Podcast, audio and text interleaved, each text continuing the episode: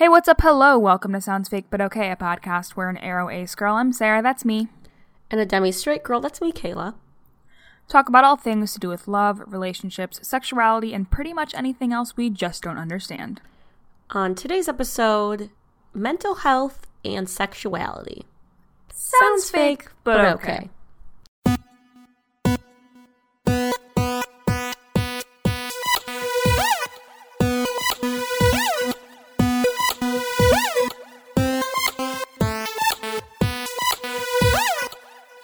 Welcome back to the pod.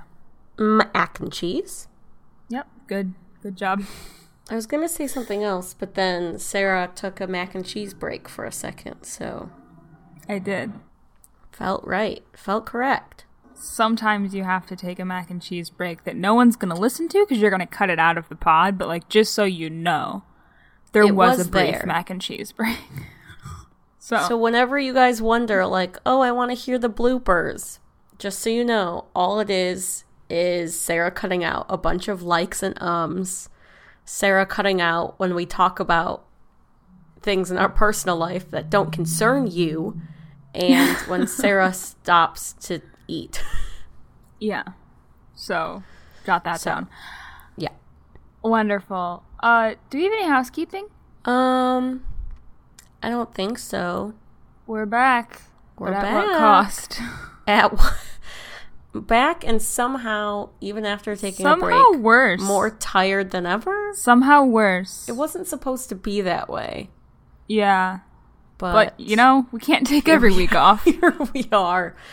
Uh, Oh, dear God. Okay. Uh, Kayla, what are we talking about this week?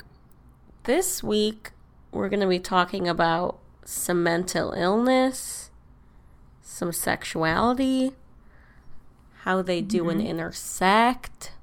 Mm-hmm. Yes. Mm-hmm. We did do a long time ago in maybe like the first 20 episodes. Was that the one with Janie when we were all so exhausted because we did it at eight o'clock in the morning, the morning on the Monday morning after regionals? Yes. I mm-hmm. recently, I don't know if I recently listened to that or read the transcript, but it was not great. But I think that one was mental health and relationships and like how mm-hmm. being mentally ill impacts like dating and that sort of thing. Yeah. So this one is adjacent to that, hopefully better. no offense to Janie. Yeah, it's not our guest Janie's fault that that episode wasn't good. It was that it was incredibly early and we were running on very little sleep. So was she, to be Yes. frank. we all were not having a good time. Um, Love you, Janie. So yeah. So let's Go. shall let's go. Um Sarah, I think we should Yeah. start by listing our mental illnesses. we love that. Would you like to share? I would love to. A bitch is depressed. A bitch mm-hmm. apparently has anxiety. And Apparently. A bitch also has ADHD, which is not a mental illness, but it is a mental Situation. condition. it impacts my mental illness quite a bit. So, Yes. I am also depressed and also have anxiety, which reminds me, haven't taken my meds yet today. So hold on. take them right now. T- live on the podcast. Can you hear them? ASMR. Yeah. ASMR, my pill thing shaking. I went to the pharmacy to pick up my meds today. I don't know if you got the gulp, if it'll pick up the gulp. I heard something. I don't know if the mic will pick it up. Anyway, I just took my meds. Um, Good. So yeah, Thank you. clearly we are mentally ill, and also Have queer. sexualities. and we also have sexualities, as do we all. As I most guess? people do. Yeah. Yeah. I guess most adults most adults do. Anyway, so I wanted to talk about this because my mental illness impacted myself coming out and realizing I was demisexual a lot.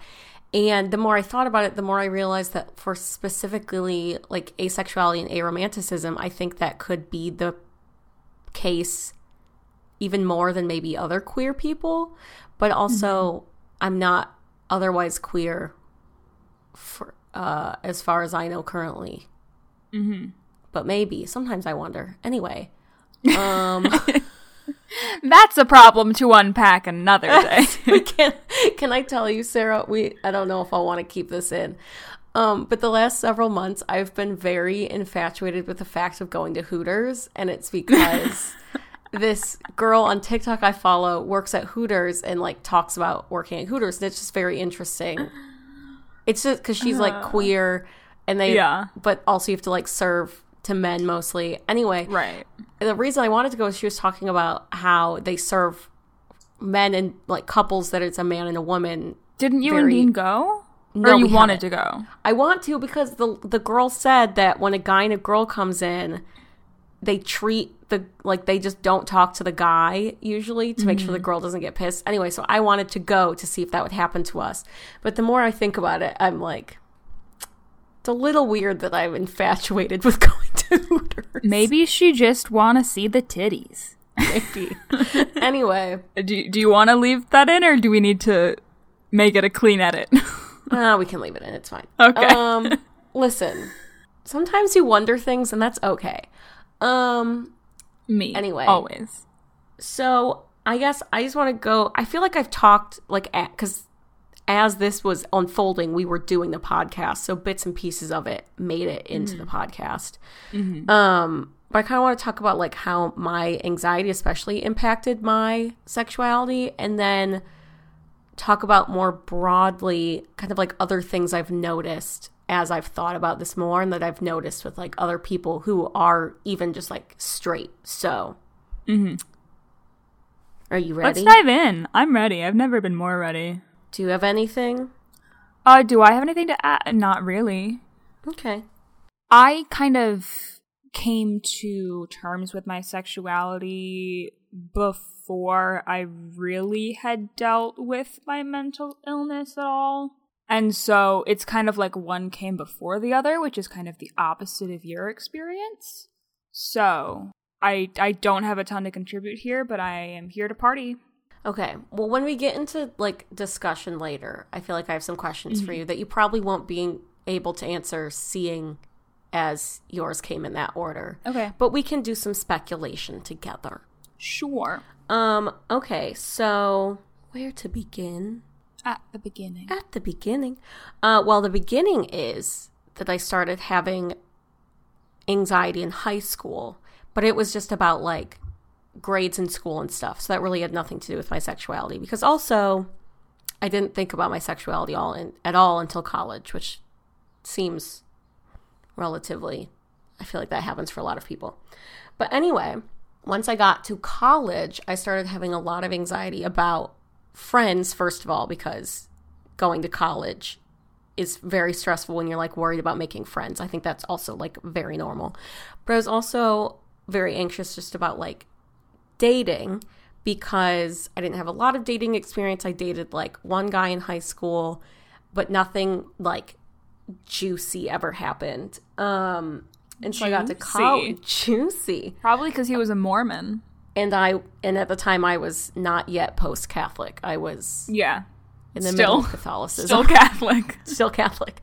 Um, but yeah, so then when I got to college, I was like, okay, well, things are probably going to happen, and I do want them to happen, but I am afraid because what is sex supposed to be like, and when are you supposed to have it, and what is going on? I can't relate at all to the wanting things to happen, but I makes can relate to being afraid. Yeah, that tracks for Constant where we fear. are. Um, so yeah, I feel like the earliest, and I don't actually remember this happening, but one of our friends reminded me that this happened, and I still don't have clear memories of it. Hmm. Probably blocked it out, but I think my first like anxiety, like like dating induced anxiety was this guy that was like in our theater org that I would like flirt with. I guess we like at one point were making out and then I got stressed that he might want to have sex with me and then I like ran away and vomited. I don't remember this. um but it tracks because it sounds vaguely familiar. well, it also sounds vaguely familiar because that exact scenario did happen later with other men. Yeah. So it's not like it's out of character. Not out of character at all. But yeah, the weird thing was like that happened freshman year. I started dating my first college boyfriend the summer after freshman year, and there really wasn't much anxiety there because he was like very chill with like waiting and doing whatever I wanted. Um which was nice. But at the time, Shouts out. Shouts out. Yeah. Uh, if you listened from the very beginning, that's the person I was dating when we first started the podcast. Um, but at the time, I also wasn't thinking I was demisexual because Sarah wasn't out, so I didn't even know what it was yet. Or if I did, I just like wasn't really thinking about it. So in my mind, the reason I was stressed was just because I was like a virgin and like didn't know what I was doing and just stressed about like doing it right, which is like those are very Capital nat- V virgin. virgin, even though it's not a real thing. I was. Um but so I was just attributing my stress to like the normal things that anyone of any sexuality would go through upon having sex for the first time of like I want to do it right and what if And it you know what? hurts and that Maybe kind of maybe some people don't have these concerns, but those people are definitely in the minority. I sh- Like I people mean, who I- are just like, yeah, let's go. I'm ready. I mean, I would have, have no concerns so. whatsoever. I've never met anyone who wasn't like worried about their first time being like Yeah. awkward or painful or correct. Because society makes it seem like it has to be amazing and it doesn't. So people get a lot of stress. have you talked a lot? Have you? I mean, I don't talk to people about this really. So, in your experience, when you say you don't know anyone, um, are all or most of those people people who were um, socialized as women? Yes. Mm-hmm. I I guess I- is it different for people who are socialized as men? maybe I mean, I'm sure I'm sure of- some are ner- nervous, but they're. Yes. I imagine most men aren't thinking, "Oh no, what if it hurts?" You know? Well, yeah, the hurting thing, not so much. I think people socialized as men have a, a different concerns, like, will I last long enough? yeah, that's fair. and you that kind of thing. I do have male friends, or so. Well, they are they are socialized as men and identify as men, who Yeah. Were nervous. I also just happen to have more female friends and female Mm-hmm. socialized friends, so that probably skews my data. But And I don't ask my friends about this. so that's fair. I don't, I don't really know. have any data. Yeah, I mean to be fair, I happen to most of my friends happen to like not be hugely sexual or have a huge sexual past. Yeah. I also feel like of of the people that I might be close enough to discuss these things with, it was either already it had already happened by the time I knew them or it hmm. still has yet to happen. So there just Yes. hasn't been a discussion yet. Yeah, If, if there I is to be one. Yeah, I remember us talking a little bit about little, when it yeah. happened because I remember you asking like. I, I don't remember if you asked me if it like You're really the only something. person I've talked to ab- about Yeah. this though. But I remember you asking me like, "Do you think you would do it again?" Mm-hmm. and things like that. Um. Anyway, I didn't know what to ask a person in that scenario. no, but see, I think that was a very good question because it was not a question I was expecting, and I don't Mm-hmm. think it's a question that people usually ask. But I think it's a very good question to ask. And I don't remember asking it, or at least I, d- I didn't remember asking it until I saw that Kayla had written it in the book. And I was like, oh, I guess I did No, I- say that, yes. didn't I? which I do think is a very good question because people just assume that you're supposed to like it, and so once you have it once, you just Yeah. like I guess even if I don't like it, I just keep having to do it, Yeah. which isn't true. Like you asking like, did you like it? Would you do it again? Mm-hmm. Allowed me to be like, okay, if I didn't like it, I don't have to do it, you know. So I think it was a good question. I feel like sometimes that question is asked when it comes to more.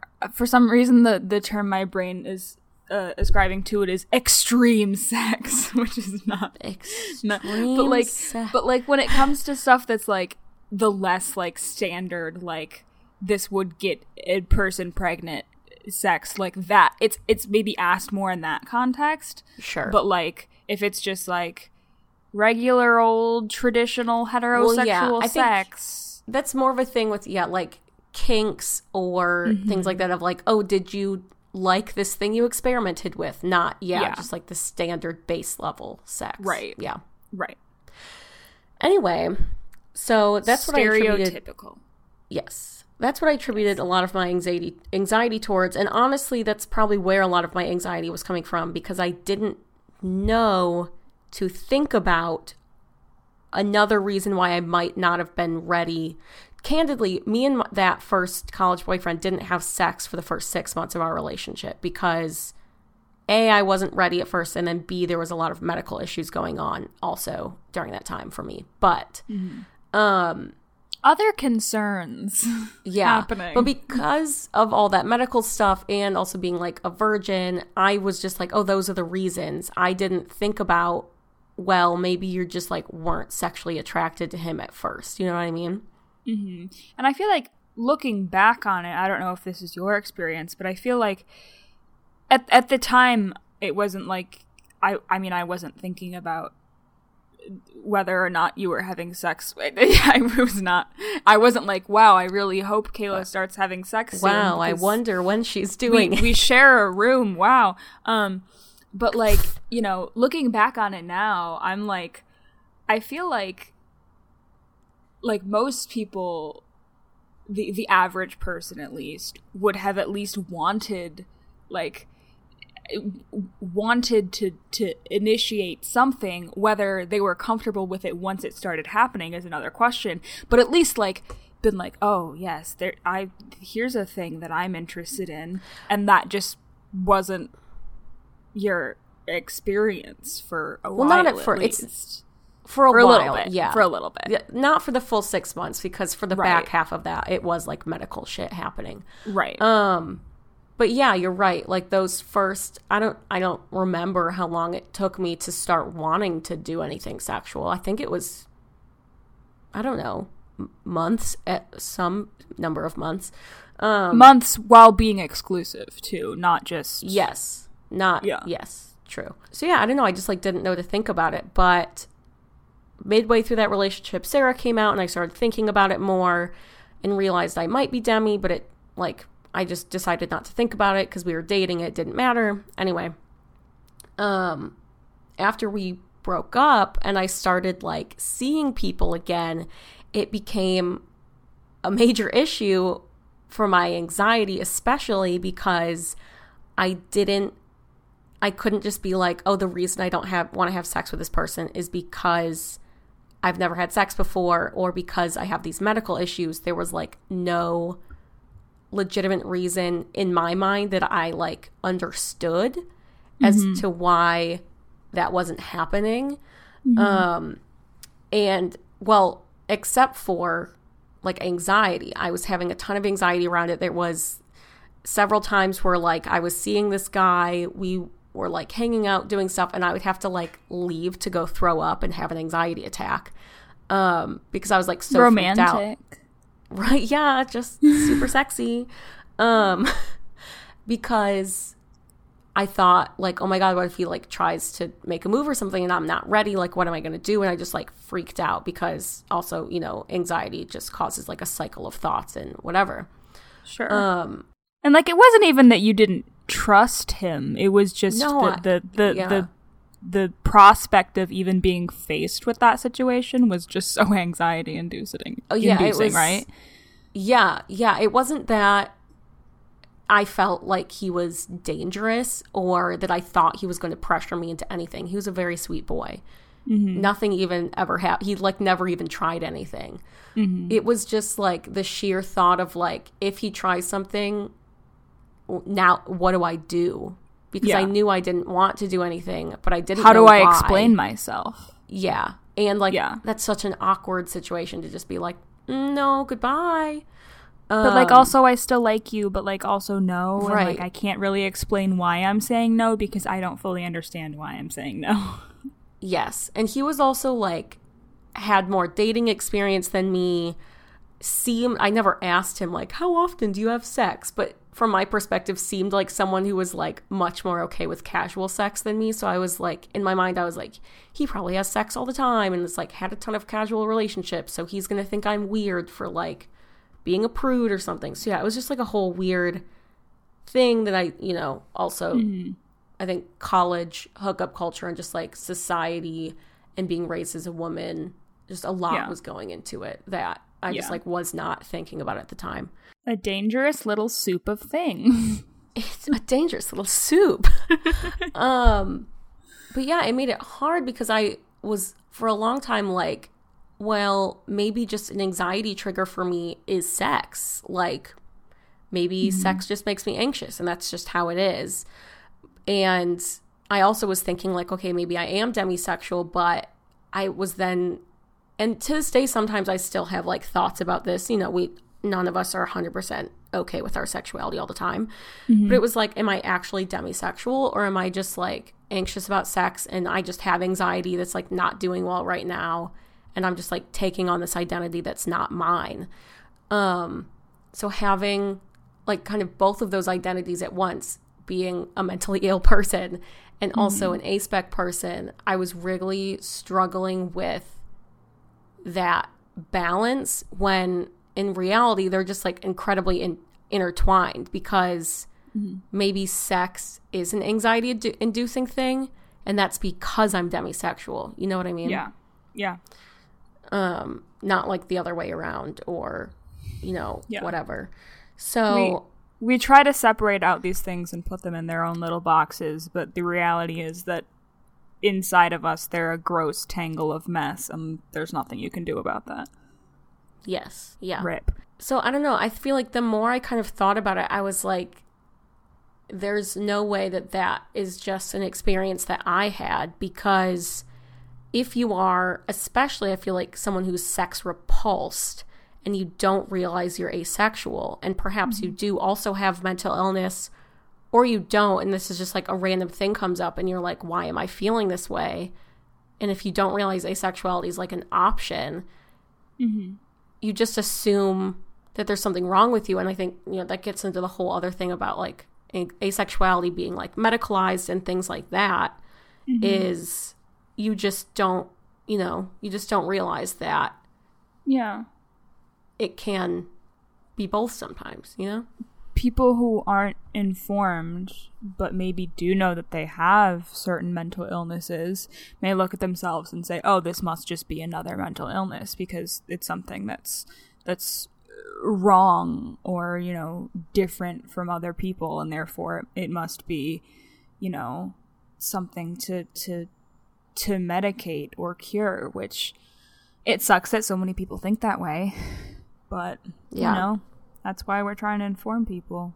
this kind of gets into like the kind of the greater half like that was my that was my introduction of my personal experience but i like the the greater topic i think that interests me the more i've thought about this is that on the flip side like when you are a depressed and anxious person sometimes that does come back and influence how you experience like mm-hmm. like sex drive or like your want to have close platonic or romantic relationships with people. And I feel mm-hmm. like that gets into like a whole other side of it of like when people ask us like, "Oh, I've had this trauma, am I allowed to ident- identify as aro or ace?" or like there's a lot of antidepressants that a side effect is like vastly lowering your libido or your sex drive. Yeah. And I feel like that just gets into a whole other like interesting can of worms of like you know? it's all just a messy tangle. Yeah, no, I I mean, I think that has part of the reason that it's been helpful to me to have come to terms with my sexuality before really doing anything about my mental health was that like I was quite sure I was ace by the time I ever took any medication. Um and so they were like, "Oh, like this could decrease your sex drive." And I was like, "Yeah, that, that's fine. I don't I don't Don't care." care. Um and then like you know, so I been doing that for a while, and then um, recently when they when she she wanted to put me on like an anxiety medication in addition to that, she was like, "Oh, this might like counteract like." You know, it might bring back your sex drive as if that's like a, a, a reason for me to take the medication and I'm like I I don't I don't it doesn't matter. Literally don't give a shit. I don't care. but like for someone who's questioning, those changes could be could hinder your your process in a certain way. Well, yeah, I've definitely seen videos of people talking about like I just got off my antidepressant and I don't think I'm ace anymore. Like I've been ident- identifying as ace for years and now I am mm. like really not sure because mm. I got off this antidepressant and suddenly I have a sex drive again. And as we know, sex drive is not the same as sexual attraction, but can be very closely linked for people. Mm. So I can and see it, it also, there would be a lot of confusion there. Yeah, and it also just comes from people not being informed on the difference between attraction and like sex drive like even even within the aspec community i mean there's you know it's not something that i was fully aware of for a while you know after i learned about asexuality so it's you know it's it's hard. It's hard that it's so complicated, and the complicatedness is is good because it, it makes for lots of, of nuance and gives space for all sorts of people. But also, it's it's it's hard. Yeah, I mean that's even something that I've been thinking about recently is like sex drive versus sexual attraction because mm-hmm. I personally have been very depressed for uh several months. Um, but a like, minute. A minute. But to just give you all a lot of intimate details about my life, I don't. I well, I got on antidepressants when I was like 16. Um, so I don't really remember what my sex drive was like when I was 16. Um, also, when you're 16, from what I hear from the allos, um, there are things happening that sure. may impact. Yes. I don't. I can't relate. I don't know. well, yeah, I personally really like, don't really experience. remember. I don't really remember what what puberty was going on or my sexual feelings were at that time. Yeah. Um, so I personally don't know if that was like impacted for me because I just don't yeah. remember what it was like before. But I've never known myself to be like have my sex drive impacted by my meds or my mental illness. But mm-hmm. lately, I've had no interest in anything because I'm just very depressed. But it does kind of make you think because if I have no want to have sex, mm-hmm. then so if sex drive is like I want to have sex in general, mm-hmm. and sexual attraction is I want to have sex with that person in particular. Mm-hmm. But if you don't have the drive to have sex at all, then you're not yeah. often going to be thinking, I want to have sex with that person in particular. So that's something that's I've been thinking a lot about recently is like, what? Yeah. You know? I, I guess I never thought of it that way. That's a good point. It makes, because, yeah, I don't, because it, I, it makes it even harder to parse out of, mm-hmm of course you're not going to feel sexually attracted to one person in particular if you just like don't feel like having sex at all. Right. Right. Yeah. And you may I was going to say you, uh. you may have you you may my brain just stopped working. Um you may have some sort of other attraction to that person. It doesn't, you know, like romantic or aesthetic or otherwise, but like if if you don't have any drive to begin with, then maybe you just won't view them as it's someone that you are sexually attracted to, even if in other circumstances you you might find that you are. Yeah. And yeah, like for people who are maybe depressed and so like don't feel like uh even like getting out of bed, let alone having mm. sex, because that's a lot. Listen, y'all, Sex often happens in beds, but well, it seems okay, like yes, a lot of effort. Though. It's a lot of energy. And so, speaking from someone who, when I'm depressed, I want to do literally nothing, it's like, mm. yeah. So, anyway, if you're someone who's like depressed or you have some sort of like anxiety around sex or if your meds impact that, it would make sense why you're like, I guess I have no sexual attraction. And maybe you don't. But who knows? Mm-hmm.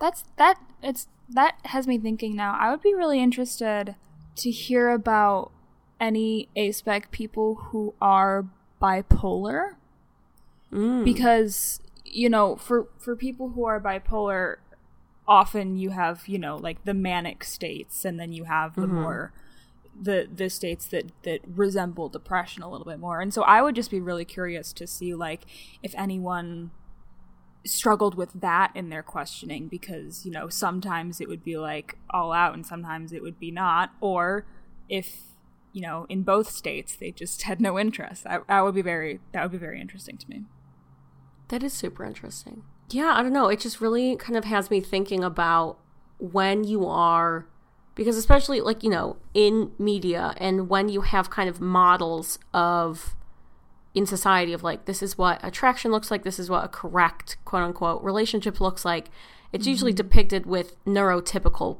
people. Yeah. So when you are a not neurotypical, well, first of all, so when you are when you are not neurotypical in any way, your relationships and the way you interact with people are going to be different in some way, full stop. Would you say that they're atypical and atypical asexual?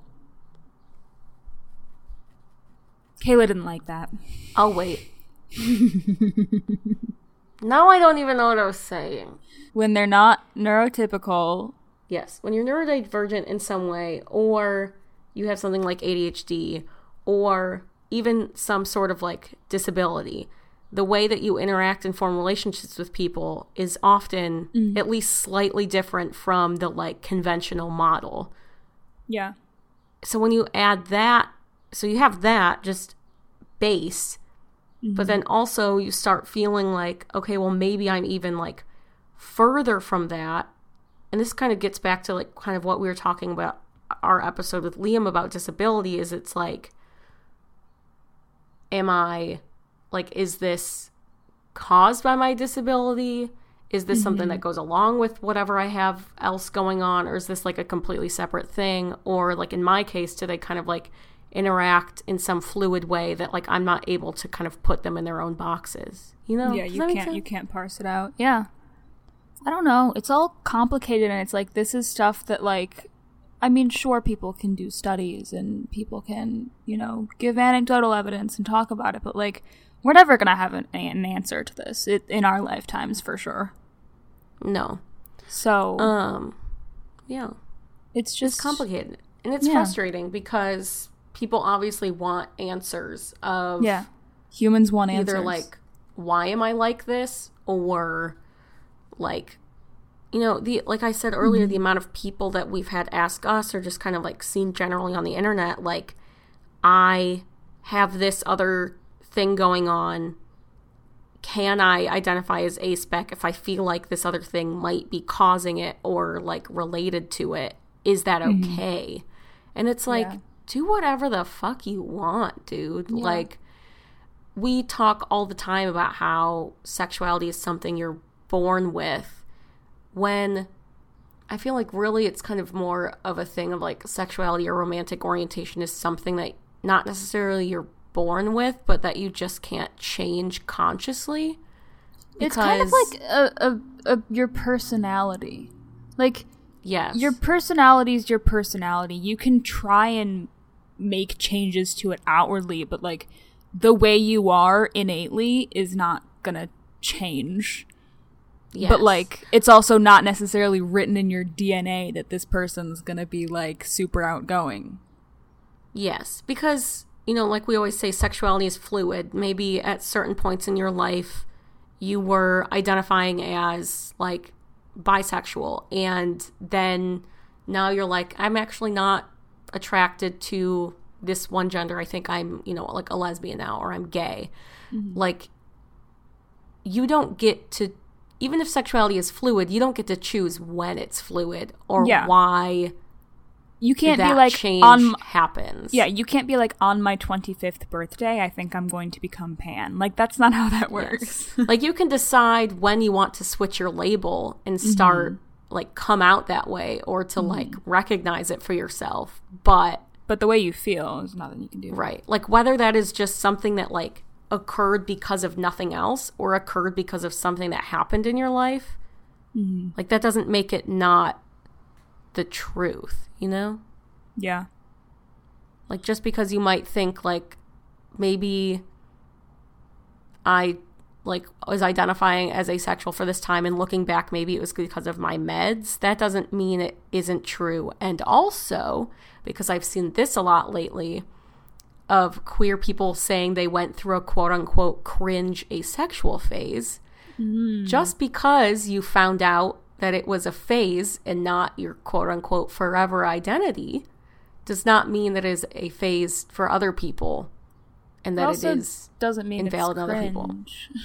yeah like- i really don't enjoy it i've seen that- that, a lot lately and it's upsetting. that would be like someone being like oh i had i was in my cringe bisexual phase. Like i thought i was bi. And like if if if the cringe is like oh i thought i was attracted to men i get it. But but well i can understand the cringe of like looking back and being not embarrassed not understanding by not yourself, understanding what was going on. That i get because that is cringy to look back on. But the orientation is not cringe yeah, it's I don't know. So anyway, whether you feel like there was something else in your life impacting why you mm-hmm. are identifying as a certain way, that doesn't mean that it is that way because I think a lot of people there is obviously no rhyme or reason.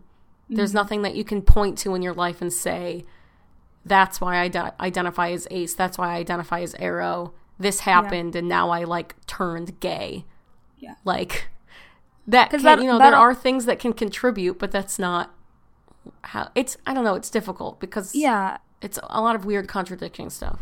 there also that also implies that there's a base heterosexual state and Yes. and, and not that a person is just a blank slate you know and Right.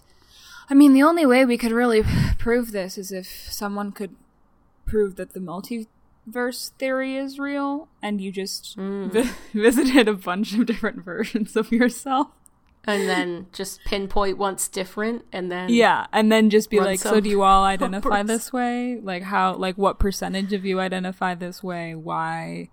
Um but the thing with the multiverse too is that there are, it's infinite and that's overwhelming That would be from really- a scientific study from a cycle like from a from a from a social science study perspective that seems hard. Um yes okay. That would probably be impossible. Anyway if anyone knows a multiverse version of themselves uh let us know. you please honestly please do. That sounds very interesting.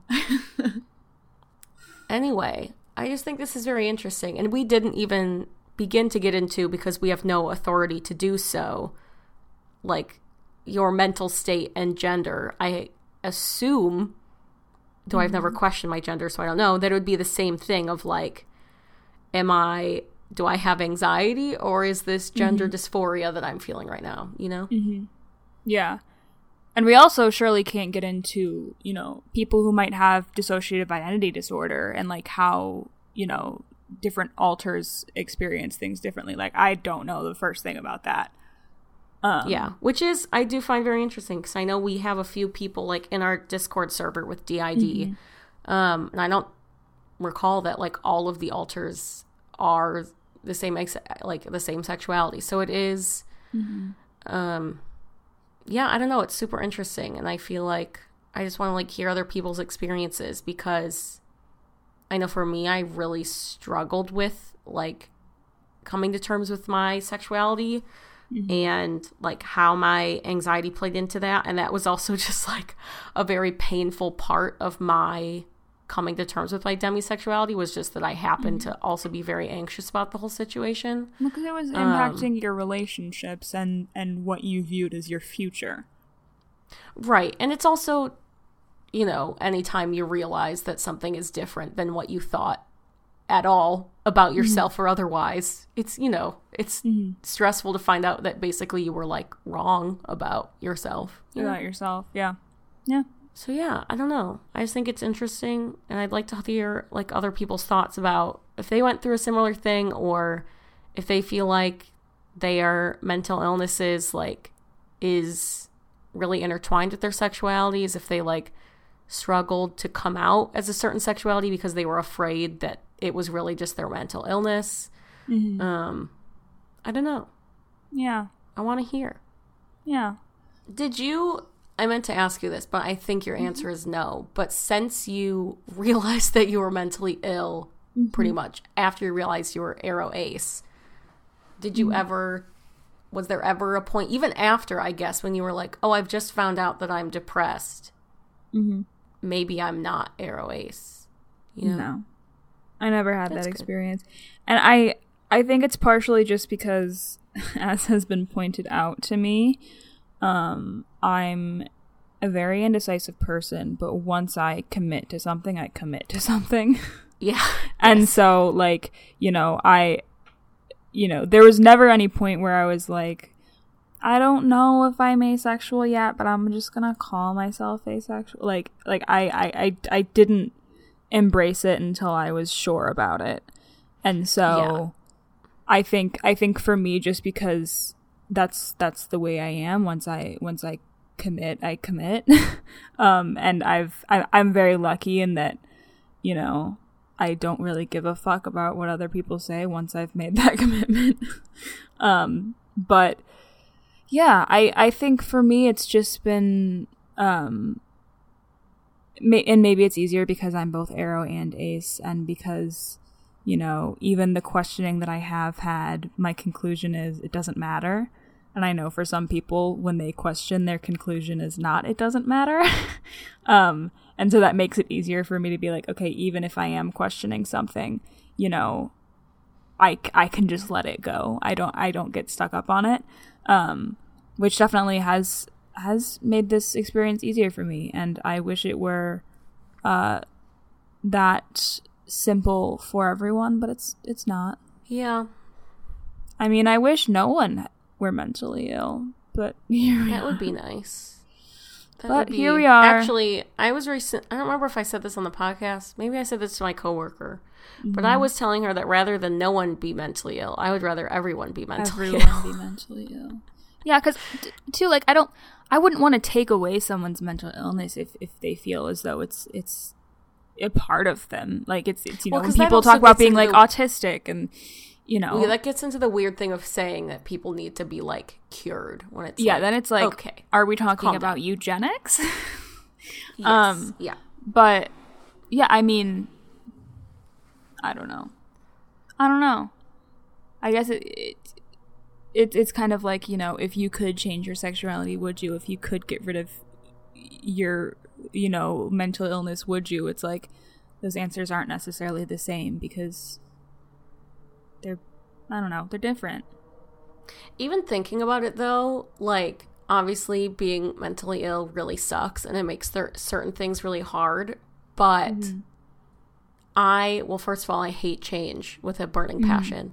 But to think about just like not being mentally ill anymore does scare me because it's kind of like it's a comfort to almost Mm-hmm. have that part of yourself, you know, just to like that's Yeah. how things are.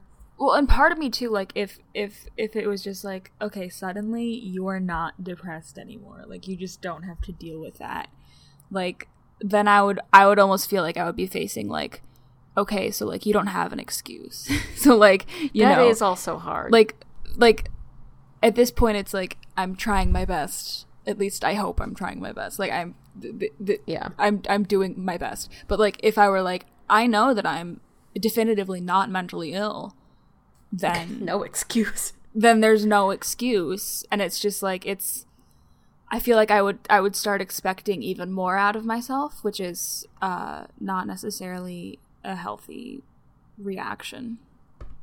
Yeah. But I think that's also like I know a lot of people when they start like anti- antidepressants, they get worried about that of like mm-hmm. being depressed is like part of who I am and like kind of part of my personality, and I'm gonna lose like part of mm-hmm. myself if I go on meds and that kind of thing. So, yeah, and different weird. people make different choices regarding that. Like some people are like, you know, when I take meds, it makes me so not myself that I would rather just not take the meds. Whereas for some people, like the meds really, really help them. So Yeah, I feel like if I, I don't know if I would be able to not have ADHD. I don't know. I don't know who I would be without ADHD.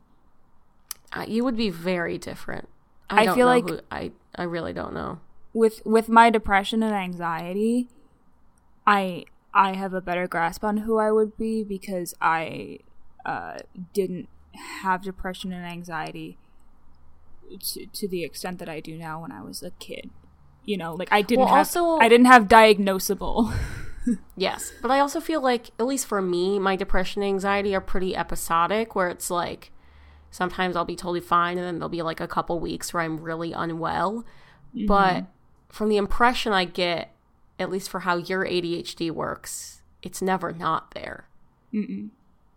So And, like, yeah, yeah i feel like with with depression and anxiety those are things that have they've gotten worse as i've gotten older and they have impacted my life more and with adhd although i didn't know about it until i was older looking back on it it's like it's always been there yeah.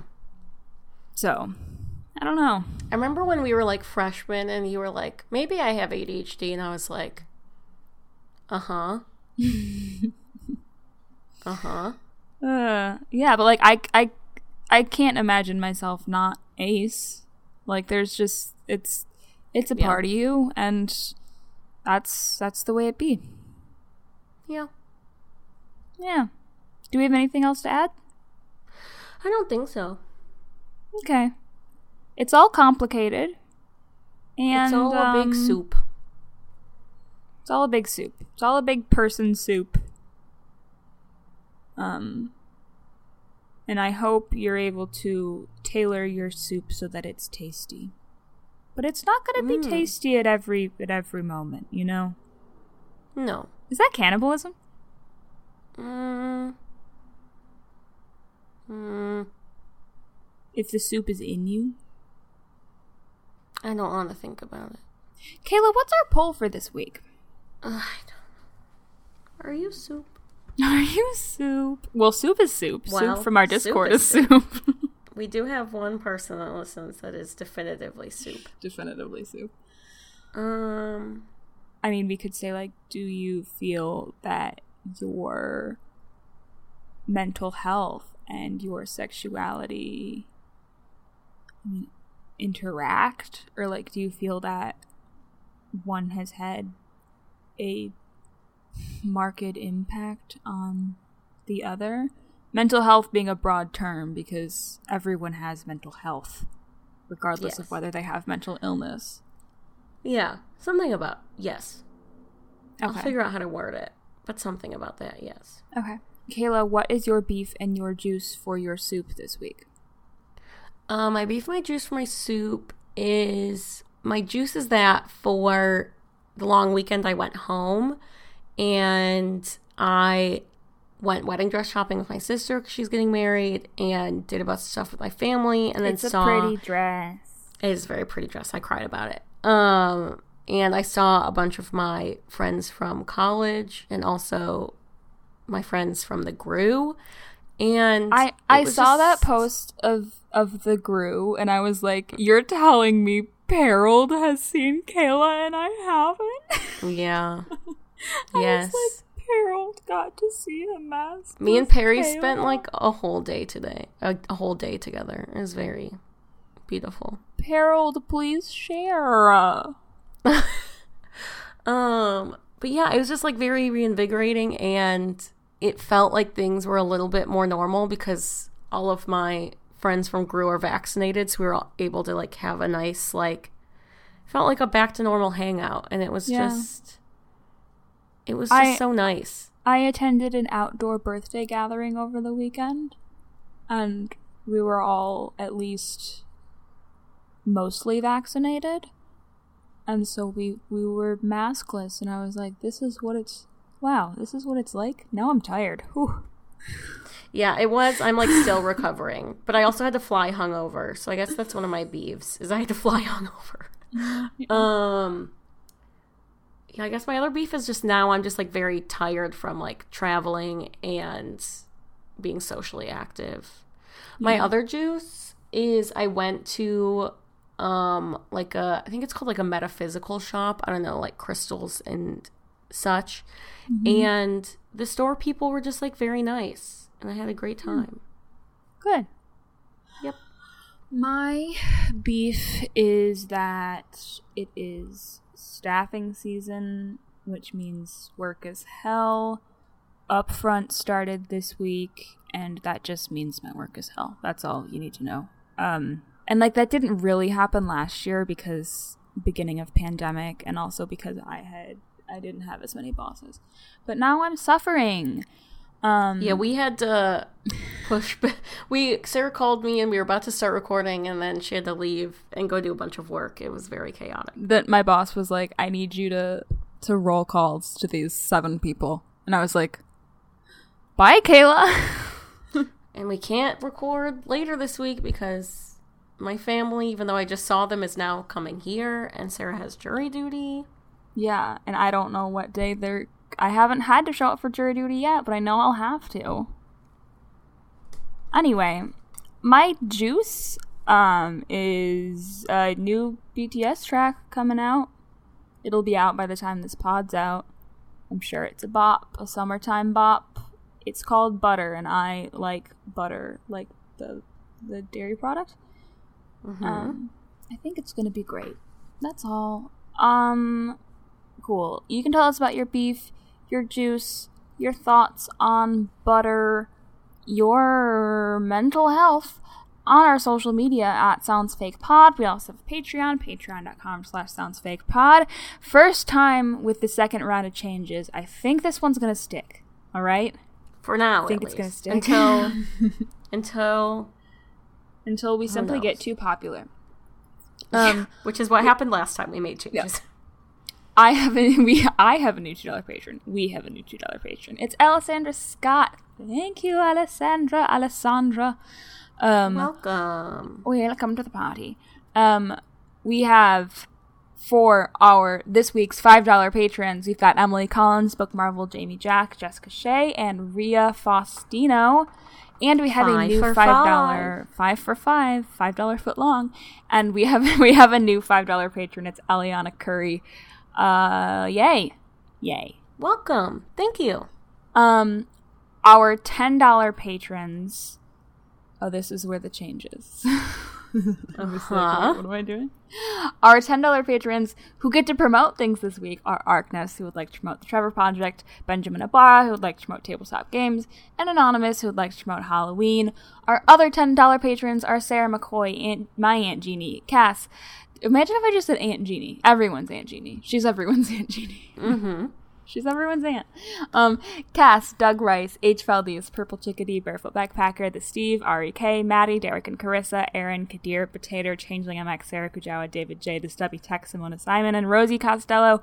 Our $15 patrons are Nathaniel White, Nathaniel J. White. My mom, Julie, who would like to promote Free Mom Hugs, Sarah Jones, who's at Eternal Ollie Everywhere, Andy A., who would like to promote Being in Unions in the IWW, Martin Giselle, who would like to promote his podcast, Everyone's Special and No One Is, Layla, who would like to promote Love is Love, also applying to Aro People, Shrubbery, who would like to promote the Planet Earth, Thea Chappelle, who would like to promote twitch.tv slash Melody Dia, Sharonda J. Brown, who would like to promote um, Erasing Her Debt, Maggie Capelbo, who would like to promote Minnie, Leia, and Loki. Oh, yeah, that's their dogs. Kayla, you should have written their dogs.